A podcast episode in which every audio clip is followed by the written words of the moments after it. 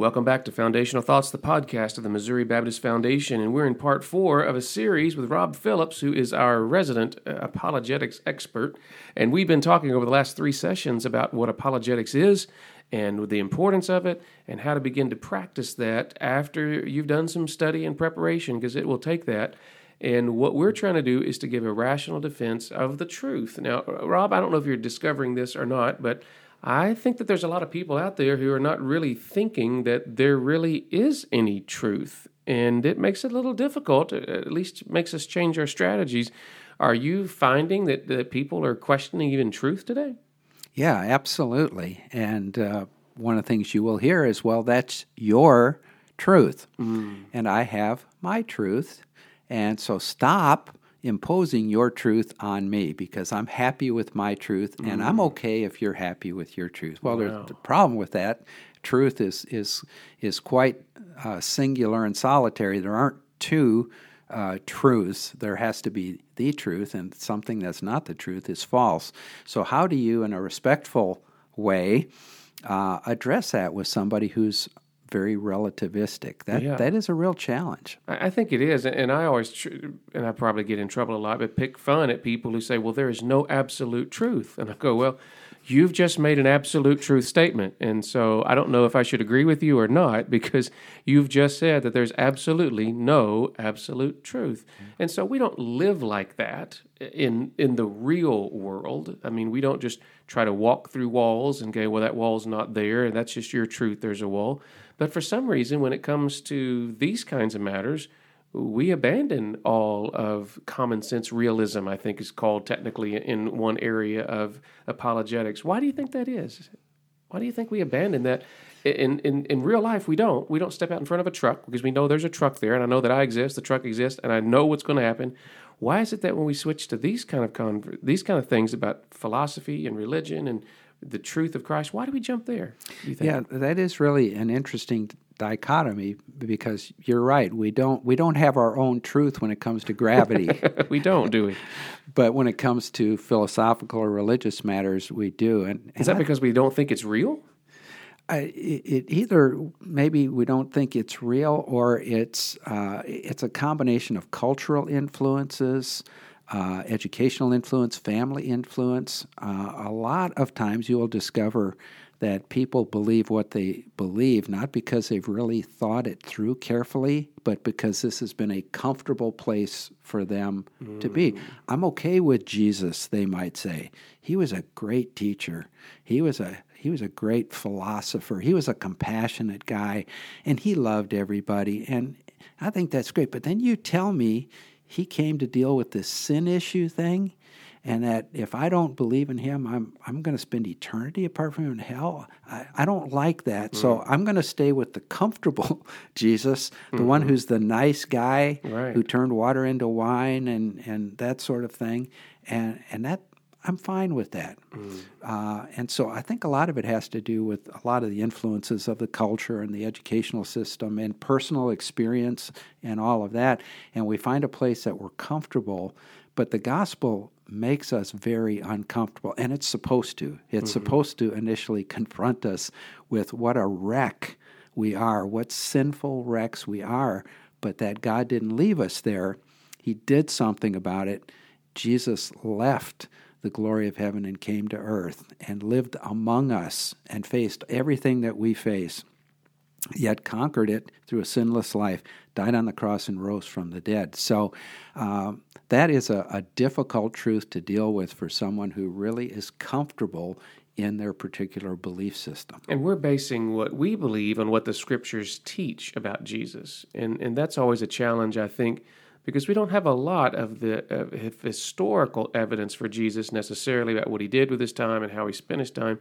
So you really can't know Jesus without understanding that Jesus is portrayed and is taught from the Bible. And if you reject what the Bible says about Jesus, then you're just creating your own fictional story of a character that could be anybody. It could be the Smurfs. It could be uh, the, the, the Knights of the Round Table.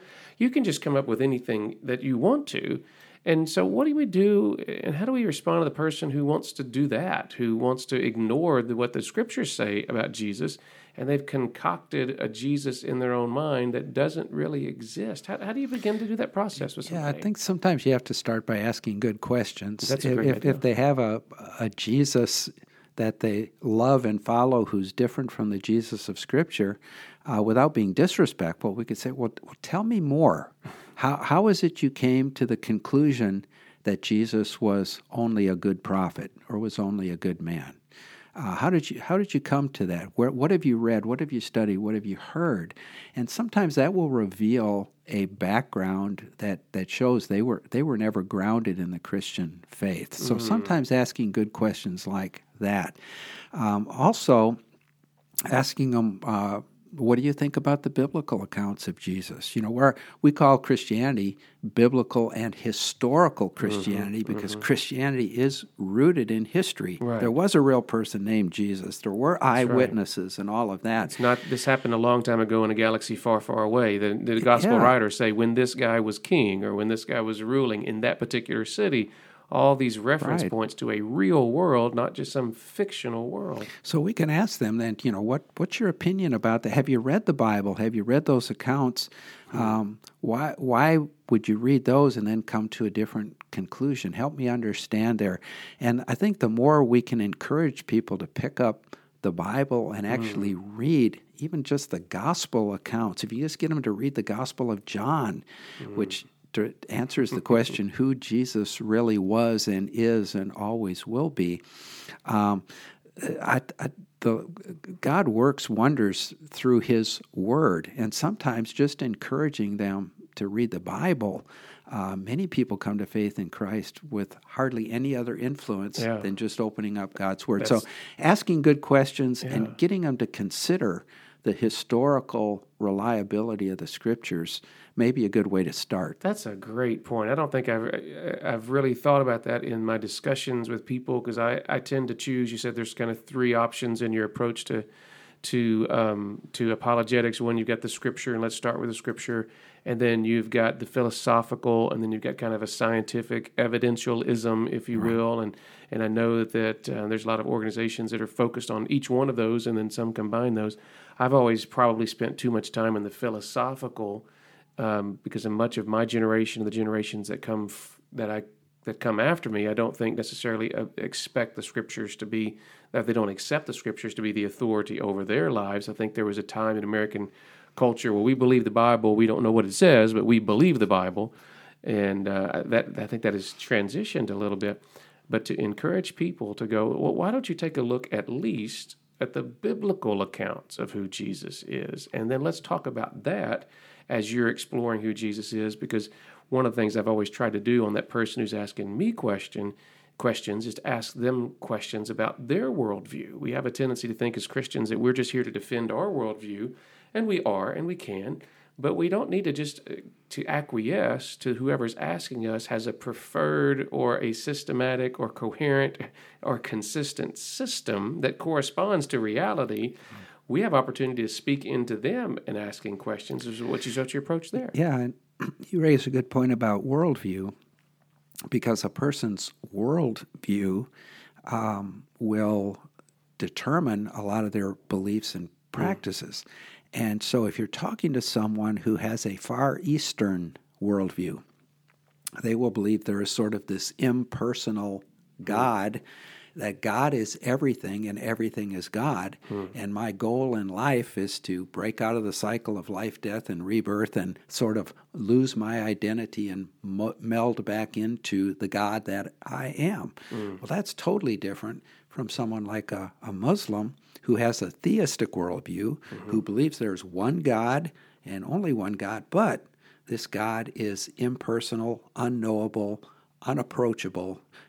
You can't know him, you can only know his will. Mm-hmm, mm-hmm. So, two different worldviews one's a theistic worldview, Yeah. and the other is a Far Eastern worldview, and their beliefs that come out of those worldviews are totally different. So, sometimes you have to share your, your faith in the context of where a person is coming from.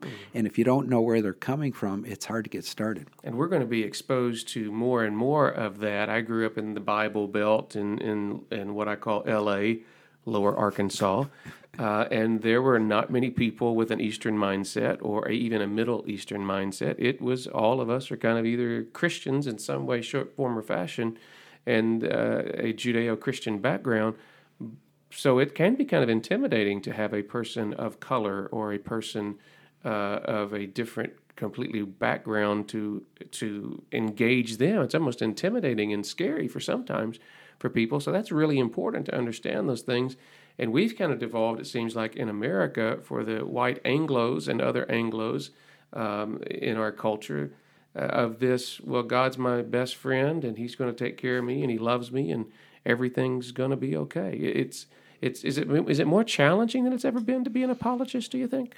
I think it uh, it certainly is a difficult time. Okay. And the idea that you just raised about God really being made in my image, mm-hmm. uh, that, you know, if, if God gives me a, a good wife and a good family and a, a, nice car and a nice home and a, and a good job, well, that's kind of what God is su- supposed to, mm-hmm. to do. Mm-hmm. Uh, but what do you do when God allows your baby mm-hmm. to die, uh, when your wife is diagnosed with cancer, when you lose your job, when you're in bankruptcy and you're a professing Christian you end up with questions there about God that really aren't fair or biblical because mm-hmm. you've cast God in your image. It's mm-hmm. God is a means to an end right. when God is supposed to be the end himself. Mm-hmm. And so if your beliefs are based on your circumstances, you're going to end up disappointed at some point. Mm-hmm. But if they're grounded in scripture in the the nature and character of, of a sovereign uh, God, then your circumstances will be seen in the context of all of that. So I think that's one of the things that makes it difficult in today's culture. Yeah, and, and that's what I love, what you've emphasized. We're not trying to win a debate. We're not trying to make somebody look foolish. We're not trying to smack them down verbally or with our knowledge, uh, if we have any. We really are trying to be compassionate and, with the compassion of Christ, reach out to another person. So these are, and I'm guessing that you would say this that if you get into a conversation that you don't know the answer to, uh, the goal is always to continue the relationship and the friendship for you to say, I'm not sure about that. That's a great question. I can go look it up. That's a totally acceptable answer in apologetics, isn't it? Absolutely. And uh, I probably use that answer an awful lot as, you know what? I don't know. Yeah, but well. let me go let me go study that some more, and why don't you do the same, and we'll get back together and talk about that. So that's there's, not a failure. That's not a defeat. That's not a loss. There's no shame in saying I don't know, okay. particularly if it's an honest answer. that's your that's your best answer is to say that that I don't know. Well, you know, I've kind of in my middle age have kind of turned to soccer as my favorite sport, and I grew up in a time that you either win or you lose. There's no draw on that. But in soccer, if you win, you get three points. If you lose, you get zero points. But if it's a draw, you get one point and you get to keep playing. And so I think that we as Americans and Christians are going to have to realize hey, it may not be a win, a win or a loss in that conversation with that person. Yeah. It may be, hey, let's keep talking about this topic and that's never a loss, especially as you say, well, let's both look into the Bible or let's yeah. look into this to try to discover it. Well, there's a great little book written by Gregory Koukl, K O U K L, Gregory Koukl, who's an apologist, and he wrote a book called Tactics mm. How to Share Our Faith okay. with Others. He tells a little story in there, and he says, When I have an initial conversation with somebody who's an unbeliever, he said, I don't expect that they're automatically going to drop to their knees and trust in Christ. Mm-hmm. He said, but my goal is to put a stone in their shoe. Mm. And he said, That is, I want to leave them at the end of that conversation with a nugget of biblical truth. If they're wrestling with who Jesus really is, maybe it's a nugget of the deity of Christ. If they're wrestling with eternal life, the idea of salvation by grace alone, through faith alone, but something that when they go away, it'll be like I put a stone in their shoe, mm. and it will bother them to an extent over a period of time to where they're going to come back and ask more, or they're going to open their Bible, or they're going to seek other counsel and do the truth. So I think that's a really mm. good lesson for us. Is so often in our conversations, the other person doesn't make a commitment to Christ. But if we can have them go away with a nugget of biblical mm. truth, mm-hmm. um, then I think we've done a good job of starting that conversation. Wow, what a great way to, to redefine the win. Instead of hitting him in the head with the rock, let's just put one in their shoe. uh, and, and, that's going to take some confidence and belief that God is, is in charge of all things and that God has heard the conversation. Because we've also got to realize, I think, and you do this very well, but the recognition that God is at work in that other person. And my job is to faithfully represent God let that person wrestle with God, not necessarily wrestle with me, because you might be able to defeat wrestling with me. But if God wants to wrestle with you, you don't win that one very often. And so we need to keep that conversation going. And I want to keep this conversation going. And we're going to have Rob back uh, on multiple occasions. We will probably spend a lot of time together in our podcast and we'll pick out some particular topics. In fact, we'll maybe try to find some questions from you. Maybe you, as a listener, have some questions and want to send those in either to Rob or we'll sit down and go through some of these questions that people have in order to answer them because I think that we have a resource here in Rob Phillips. Uh, not just in Missouri Baptist life, but we're thankful that he's in Missouri Baptist life, but for every Christian uh, to have a resource like this, a great resource that is the Apologist Toolkit, which is available uh, for you if you would go on to mobaptist.org and look up, uh, the, use the term apology or apologetics, excuse me, apologetics or apology, and find some of those resources. Rob, as we wrap up this series, uh, what do you have a final word for us or a final encouragement for us as we think about these these ideas that we've talked about over these last several episodes? Yeah, I think, be, as I mentioned earlier, I'm, I'm not a scholar. I don't have a seminary degree. I don't know Hebrew and Greek. I'm just an ordinary guy who loves the Word of God and loves the Lord. And so I want to be an encouragement to everybody. Peter says we're all supposed to be ready to defend the faith with gentleness and respect. So wherever you are in your degree of maturity with your Christian walk, it's never too late to start that conversation with someone, and uh, understanding that God is God is sovereign; He's in control, and if we can be respectful of the person and share that nugget of truth, whatever God has laid on our heart, whatever God has given us, and then trust the Lord to go with that. We haven't we haven't lost and we haven't drawn. Uh, God God always wins in the end. Rob, thanks so much for spending your time with us today at the podcast, uh, Foundational Thoughts. Thank you for your service. Again, if you want to reach him, that would be mobaptist.org, apologetics. Thanks again, Rob, for being with us.